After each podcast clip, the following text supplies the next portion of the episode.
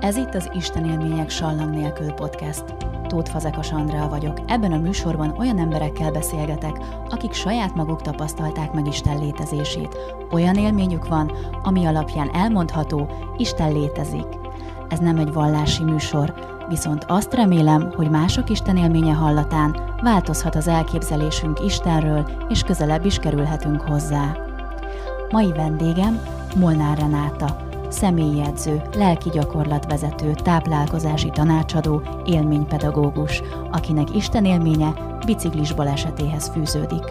Felépülése óta az általa kidolgozott Corvée elnevezésű testet és lelket egyszerre építő programmal segít másoknak a saját útjukat járni Istennel. Kedves Renáta, köszönöm, hogy itt vagy. Én köszönöm a meghívást, és szeretettel köszöntöm a hallgatókat. Ez a bevezető szöveg részben az egyik hallgatómtól származik, aki már részt vett a te programodon, és nagyon jól érezte magát, és azért ajánlotta, hogy hívjalak meg téged ebbe a műsorba. Köszönöm a megtiszteltetést. Szeretnék majd erről a programról is egy kicsit beszélni veled, de mindezek előtt én már nagyon kíváncsi vagyok az Isten élményedre, a konkrét Isten élményedre, és akkor hát kezdjük is ott, hogy mi történt ezen a napon, amikor ez a biciklis baleset ért téged. Ez 2008 novemberben történt, és teljesen megváltoztatta az életemet. Amikor úgy Isten élményről beszélek, vagy, vagy egyáltalán élményekről, számomra ez ugye az életem során többféle módon jelentkezett. Uh-huh. És érintések, fordulatok kapcsán. Fölmentem a hegyekbe, szerettem volna kifújni a gőzt. Uh-huh. És hát nem vittem magammal vizet. És a Pilisbe voltam, és a Pilisi hegytetőre, mikor felértem, akkor realizáltam azt, hogy hát nincs nálam víz. És úgy voltam vele, hogy hát se baj, legurulok, mert tudtam, hogy egy forrás van, ott Pilis Szent Kereszt, és Pilis Pilis Szent László környékén, de már erre nem emlékeztem, mert a, kórházba ébredtem fel. Hmm. És ez, a, ez az élmény, ez, amikor ugye felébredtem, az egy óriási ajándék volt az ébredés, azt se tudtam, hogy hol vagyok. És hát a, a, a változás az, az az arcomat érintette legfőképpen, mert a bal oldalamon uh, hét helyen megrepett uh, az arcom. Az orrom az uh, uh, sugárból jött belőle a vér, a homlokom, a halántékom, és szétrepett a szám, és kitörtek a fogaim. Ebből most semmit nem látok. Hát itt, itt, itt volt a csoda, mm. uh, ami hát nyilván a felépülés az idő volt. Ez nagyon érdekes volt, mert akkor, amikor ezzel szembesültem, ezzel a látványjal, hiszen akkor felkeltem, és belenéztem a tükörbe, akkor rettenetesen megijedtem, mert egy olyan torz arc nézett vissza, ami, ami hát nem nagyon lehetett felismerni benne saját magamat.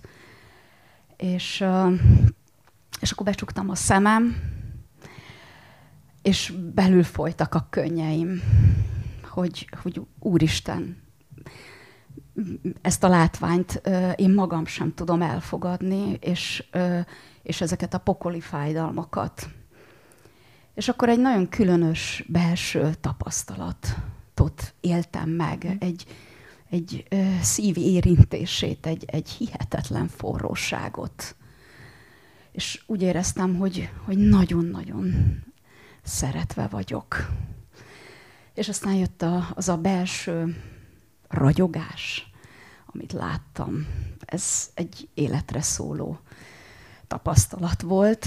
Milyen belső ragyogást láttál? Hát egy, egy hihetetlen fényt, egy, egy ebben a becsukott, sötét, számomra sötét állapotban, mint hogyha minden ragyogna körülöttem, és akkor kinyitottam a szemem, és, és minden olyan, olyan gyönyörűségesen szép volt. És nem is értettem, hogy mi történik, és aztán ez, először azt hittem, hogy képzelődök, uh-huh. de megszólalt a telefon. És akkor tudtam, hogy itt vagyok a jelenbe, de mégis valami, valami különös áldásért, hiszen olyan mély szívdobogás érintett meg, hogy, hogy tűzforró voltam.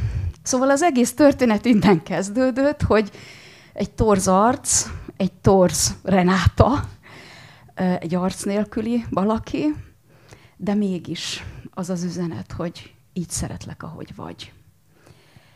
És akkor innentől kezdődött a felépülés lépésről lépésre. Uh-huh.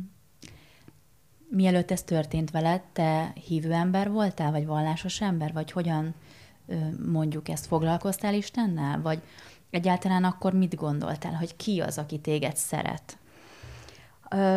A, a, a családom múltját és az én múltamat nézem, igen, igen. Tehát egy, egy katolikus közösségben nőttem fel, aminek a Regnum Marianum a neve. A hit az nagyon sokféle formában érintette meg a szívemet.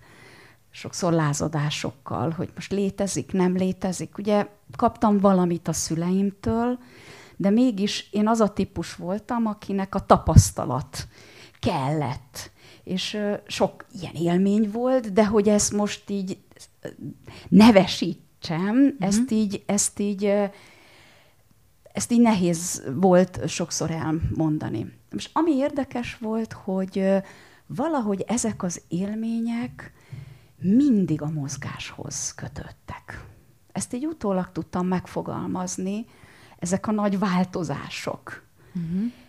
Tehát volt mindig bennem egy, egy jelenlét, egy nyitottság, de hogy ezt most hogyan definiáljam, vagy, vagy ez, ez mi, ez a belső érintettség, ez a belső szeretet, ezt csak később tudtam így megfogalmazni. Tehát akkor, amikor tudtad, hogy te szeretve vagy ott a kórházban, akkor tudtad, hogy, hogy ez az Istennek a jelenléte? Igen, igen. Tehát ezt a fajta belső jelenlétet ugye gyerekként is megéltem, mert hát közösséget vezettem, ima közösséget is ö, ö, vezettem így már gyerekkoromba is, és soha nem értettem, hogy hát miért engem választanak akár egy közösség vezetésére, vagy egy ima közösségnek a, a felépítését, hogy, hogy valami újat hozzunk létre, akár Szentendrén, akár pedig itt a, a gyerekkoromba. Tehát ezek megvoltak, de, de valahogy ö, voltak ilyen beégett elképzeléseim az Istenről. Milyen? Mondasz nekem példát? Igen, tehát ö, ö, akár egy, egy büntető Istenkép is. Mert akkor, amikor a baleset történt, hát akkor nem tudtam úgy hálát adni. Hanem az, az volt az első, hogy, hogy nagyon-nagyon beolvastam az Istennek, hogy hát ezt, ezt hogy gondolja, és hogy, hogy, hogy történhet egy ilyen változás az életembe. És ö, ö, ez egy nagyon érdekes volt, mert én akkor, ugye ez pont a 40. születésnapom előtt volt, és, és akkor én nagyon mélyen voltam. Én nagyon-nagyon kerestem az utamat, hogy mi az én utam. Már ilyen szakmára is gondolsz, Minden vagy családalapítás? Minden. Tehát ugye négy gyerekes édesanyja vagyok, nagyon sokáig otthon voltam a gyerekekkel, a negyedik gyermekemet ugye úgy rehabilitáltam öt éven keresztül, hogy hát tíz szakember segítségével tudtuk őt talpra állítani. Miért? Születése után volt egy teljes koponya rekonstrukciós műtéte, uh-huh. és ahhoz, hogy ő járóképes legyen, és hogy élete legyen, ezért ugye nagyon sok fejlesztési programon fejlesztésen ment keresztül. És, és én ugye a szakemberekkel ezt közösen végeztem, de magát a, a, a rehabilitációnak a mozgáshoz kapcsolódó segítségnyújtását, ugye azt én végeztem napi öt, ötszöri tornával, és ugye az összes kommunikáció az orvosokkal, a pszichológusokkal, a, a fejlesztő pedagógusokkal, ugye én mindenen azért vettem részt, hogy utána én ezeket, mint egy szintézisbe hozva, tudjam a mindennapi életbe nála alkalmazni. Itt fejlődött ki aztán az, hogy ezzel foglalkozol, valami hasonlóval foglalkozol ma is, innen? Igen. Ezzel? Volt egy előzménye, hogy ezer, amikor 18 éves voltam, az egészségépítés mindig foglalkoztatott. Uh-huh És ez azért történt, mert valahogy mindig éreztem a törékenységemet, nagyon szerettem mozogni. Nagyon érdekelt, hogy, hogy mi az én küldetésem a gyerekkoromban is. Tudom, uh-huh. hogy még hat éves voltam, és úgy föltettem ezt a kérdést, hogy mi véget vagyok itt a Földön. Tehát egy kicsit koravén gyerek, uh-huh. gyerekként úgy, úgy, úgy belegondoltam, hogy mi az én mm, utam.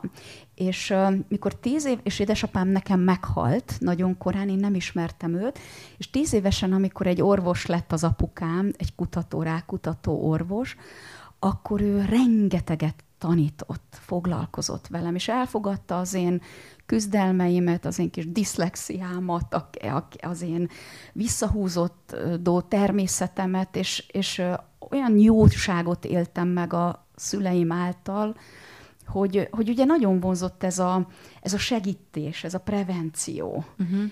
És, és ugye a szív nagyon izgatott, mert hiszen infarktusba halt meg az édesapám hogy, hogy hogy lehet ezt megelőzni. Mindig mondták, hogy fú, Renáta, te nagyon hasonlítasz rá. És akkor volt bennem egy, egy keresés, de azért egy félelem is. Hogy veled is valami hasonló betegség igen, történik. Igen, és aztán 18 éves koromba, 19 éves koromba valahogy ö, az élet úgy hozta, hogy kimentem Amerikába, és ott ö, akkor már nagyon az életmód kérdés nagyon foglalkoztatott, és akkor hospitáltam egy, egy gimnáziumba, és ott született meg egy komplex fejlesztő program, aminek ugye sok szegmense volt, és, és aztán úgy éreztem, hogy, hogy, hogy az utam során hazajövök, és akkor ezt az egészet adaptálom a magyar oktatásra, és akkor ugye ez nagyon új kérdés volt a, a, Igen. a Ugye ez egy újdonság volt még Magyarországon is.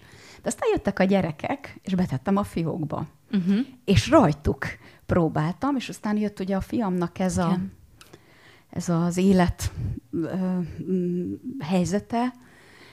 És akkor ott voltál 40 évesen újra, egy összetört külsővel, igen. de egy megerősödő belsővel, és újra feljöttek benned ezek a kérdések, hogy akkor hogyan tovább, mi is az én utam? Nem voltak, a lelkiekben nagyon össze voltam törve. Tehát mert, mert úgy éreztem, hogy valamit még rejt magába a, a, a kérdések, és én, én jelet kértem az Istentől. Hogy kértél jelet? Hát úgy, hogy, hogy Uram, mutasd meg, hogy mi az én utam. Mert, mert ugye ez az öt év, ez ugye 2002 és 2007 között történt. Nagyon kimerültem idegileg, lelkileg. Tehát nagyon sok volt ez az állandó, ugye ott volt a három gyerek, akkor ugye negyedikként ott voltak itt, akivel aztán ott voltak a közösségek. Tehát egy kicsit úgy kimerültem, kifáradtam, és ugye hát akkor ez az én utam, mi az én utam? És akkor így fohát, fohászkodtam, hogy, hogy most már úgy szeretném tudni, mert úgy kiégtem. Tehát ez a burnoutnak a különböző stádiumain azért én elég komolyan átmentem. És akkor ugye történt a baleset nem sokkal rá, és akkor, akkor úristen, hát én ezt nem kértem. Tehát, nem ilyen jelet kértél? Nem ilyen jelet kértem, de tudtam, hogy te jó ég, tehát itt, itt csinyán kell bánni ezekkel a kérésekkel, mert, mert az, az úr egy, valahogy egy ilyen út formájába kezdte megmutatni, hogy, hogy hát, hát mi az én utam. És akkor ez egy akkora fordulópont volt, ö, csodákkal megtűzdelve, mert ö, ugyan nagyon torz volt, kiestek a fogaim, szétrepett a szám nő, hát úgy néztem ki, mint egy zombi. Tehát ugye az első az volt, hogy, hogy hát el, el tudom fogadni magam nőként, úgy, hogy egy, tehát úgy volt, hogy meg kell a számot úgy plastikázni, hogy, hogy ki tudja, hogy mi lesz belőle. Uh-huh. Fogok-e még egyáltalán nevetni? Fogom-e egyáltalán magamat elfogadni? Szóval nagyon mély, mély tehát mélyen voltam lelkileg is utána azért. Uh-huh hogy ezek a jelek ezek nem úgy érkeztek, ahogy szerettem volna. És ami egy különös volt, hogy ebben a felép nagyon hamar regenerálódott az arcom. És mindenki azt mondta, hogy hát ezt nem hiszi el. Nagyon sokan imádkoztak, hogy egyáltalán ugye az életem legyen így közösségek országos szinten is, és ez a fajta szeretet is nagyon mélyen megérintett. Tehát a szeretet maga, az embertársi szeretet, meg a segítés és 2009-ben egy különös jel volt megint. Visszasétáltam a, a, a baleset helyszínére. Ez egy természetvédelmi területen volt, és úgy éreztem, hogy szembe kell néznem ezzel a, ezzel a arccal, meg ebben az egész szituációval, mert tudtam, hogy valami, valami, valamit szeretne az Isten tőlem, csak nem tudtam, hogy még mit. Uh-huh. És akkor, hát két botot dobott az Isten. Hogy dobott ki? Ezt most jelképesen uh-huh. mondom, szimbolikusan, mert, mert akkor az volt, hogy, hogy, hogy, hogy, hogy, a, hogy az volt benne a, a, valahogy az üzenet, hogy a sport és a mozgás nyelvén szólt hozzám, és érintett meg. És miután magamat is rehabilitálnom kellett, akkor ugye elkezdtem utána nézni, hogy mi ez a két bot. És akkor így találtam rá a Nordic Walkingra, hogy, hogy hát kell két bot. De akkor ott voltál ebben a, e, ott voltál ezen a helyszínen, ahol a baleset történt, és egy képet láttál, vagy valami vizuálisan megjelent, vagy egy érzeted volt? Egy kép volt. Egy kép volt, hogy két bot. De akkor még nem értettem, hogy mi ez a két bot, és az, hogy, az, hogy emberek életét ezzel fogom segíteni. Uh-huh. De először a sajátomét. Először nem értettem ezt az üzenetet, mert, mert hogy, hogy hogy jövök én két bot. Tehát én annyi mindent tanítottam, ugye személyedzőként, lelki, tehát ilyen lelki gyakorlatokat még olyan formán vettem inkább részt, hogy nagyon sokan jöttek lelki gondozásra, hiszen látták, hogy ugye, ugye a fiamat is, illetve a közösségekben is ugye miket tettem. De hát ez olyan brutális volt ez az egész változás, és ugye nagyon sokan ezt látták. És ugye mi ez a két bot az életemben? Én egy más vizsgára készültem, egy spinning vizsgát még szerettem volna csinálni, és ugye én azért mentem föl a hegyekbe, hogy azt az edzőprogramot pont vizsga előtt ugye meg tudjam csinálni. Tehát ez a két bot nem jött a képbe, de valahogy éreztem, hogy van valami, ami, ami hív. És, és akkor, akkor jött a Nordic Walking, és akkor elmentem elvégezni a Nordic Walking tanfolyamot, és akkor ezt két bottal történő gyaloglás gyakorlatilag valamilyen szabályszerűség mentén, ugye? És ez, ez igen, tehát megtanultam magát a Nordic Walkingot, de úgy, hogy ugye én ehhez hozzátettem a saját belső imádságomat, hogy minden lépésnél gyakorlatilag imádkoztam a saját életemért és a felépülésemért. Tehát ugye így kezdődött. És ugye nem értettem, hogy hogy jön ide a bot, meg ez az egész dolog, meg ez az egész egészségépítés, és aztán utána volt egy újabb lépés, hogy 2010-ben elmentem egy, egy kurzióra, ez egy lelki gyakorlat, és ott azt, azt egy papa ajánlotta, hogy menjek el, és ott, egy, ott Hoffer József a szerzetessel találkoztam.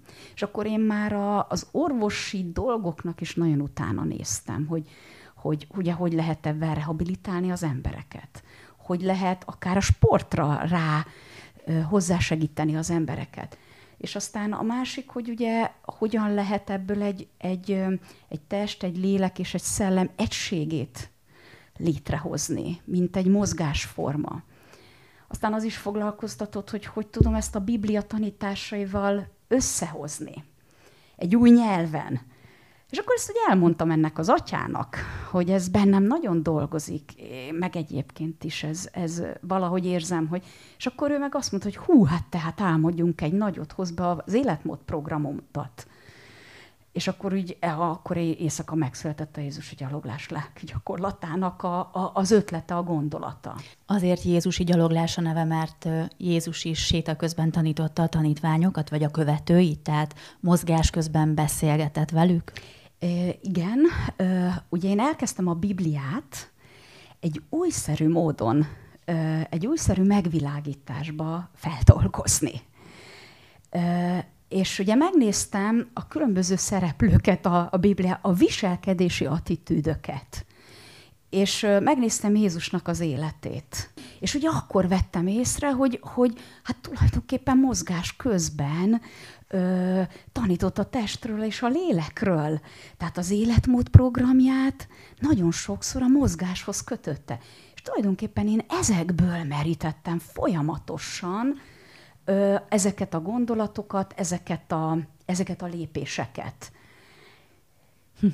és, a, és az imádságnak is ezt a formáját annyi mindent rejt ez a program, és hogyha megnézik a hallgatók a korvei.hu oldalt, akkor ott fogják látni, hogy gyakorlatilag mára már nagyon mély és nagyon sok ága van annak, amivel te foglalkozol, úgyhogy én azt javaslom, hogy mélyebben ebben most nem menjünk bele, hanem hogy aki kíváncsi rá, akkor ott utána tud nézni a weboldaladon.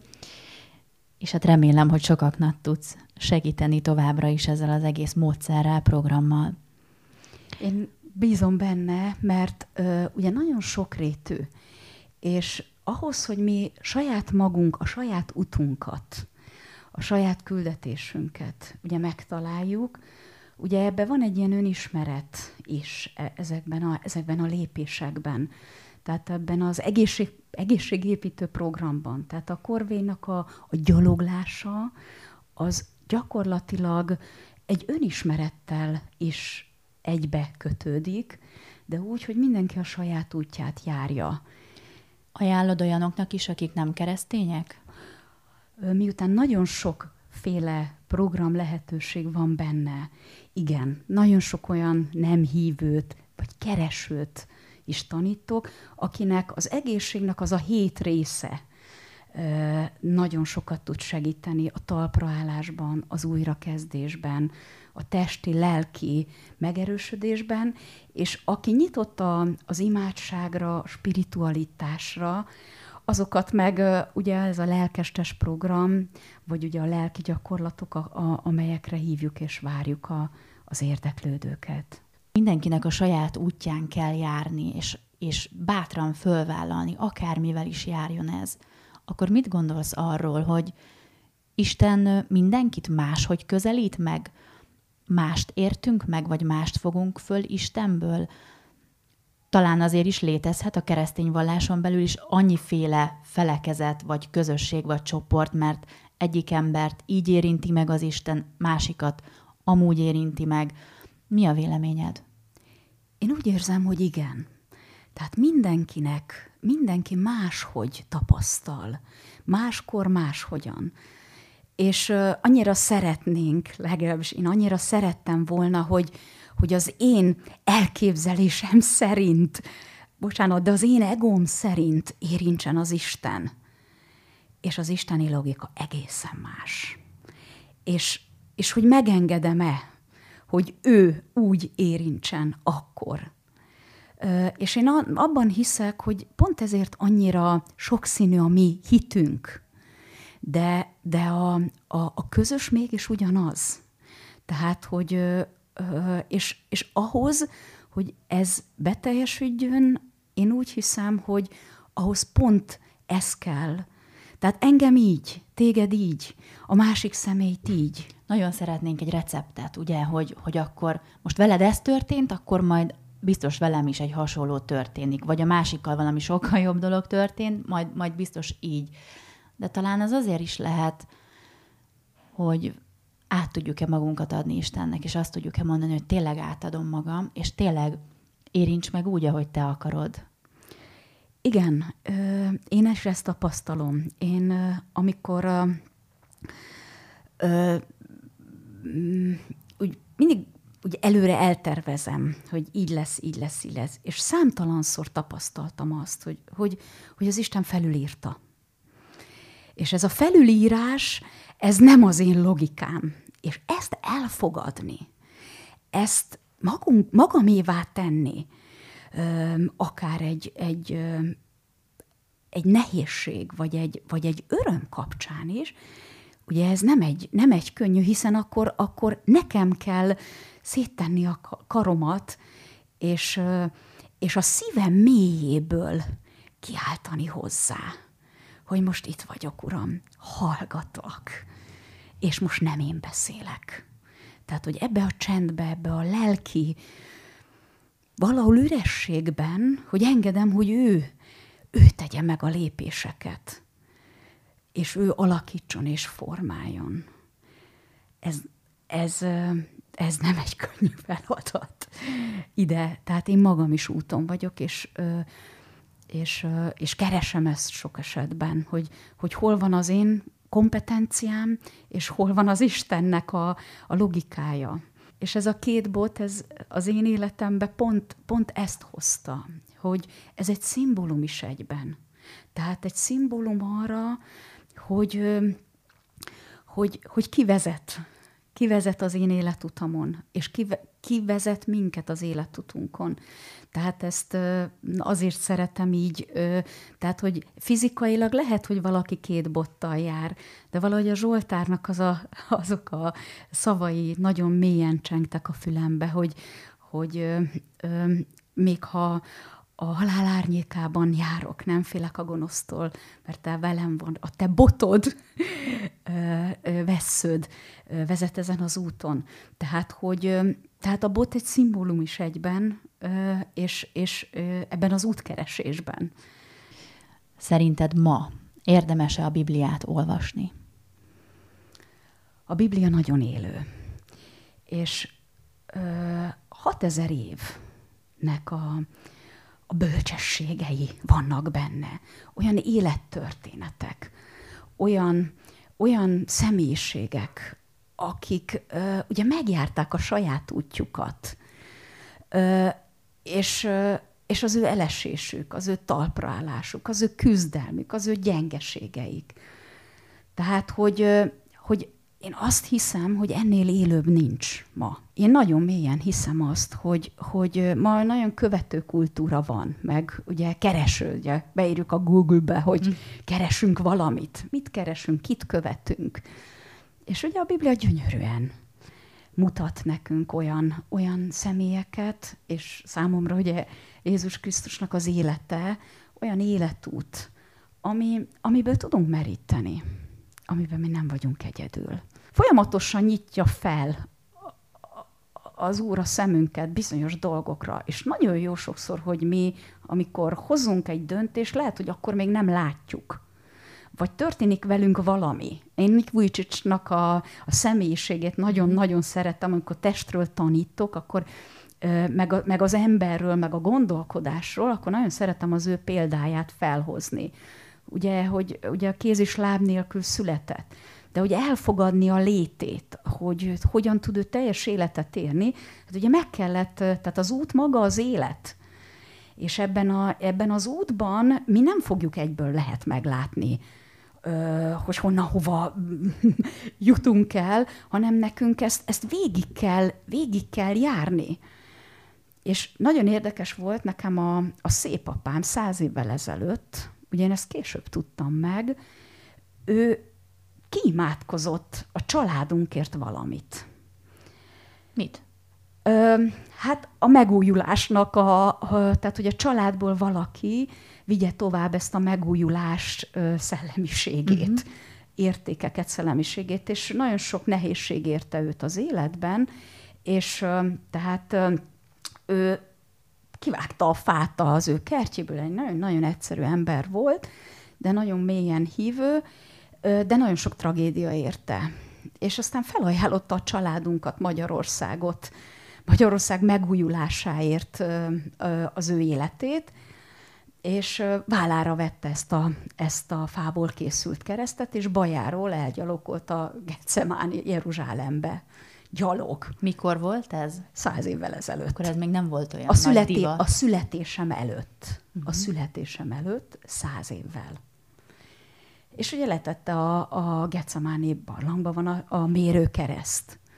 És uh, ugye most kezdtem el kutatni, nem olyan régóta, én nem tudtam ezt, hogy ez a gyaloglás, a kereszt és egyéb, tehát ez a felajánlás ugye történt.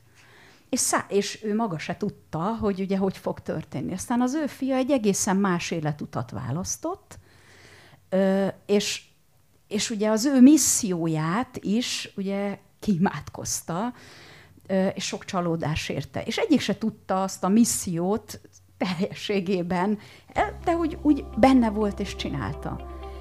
És valahogy én ezt megörököltem, ezt a lelki örökséget. És úgy csináltam, hogy én erről nem tudtam.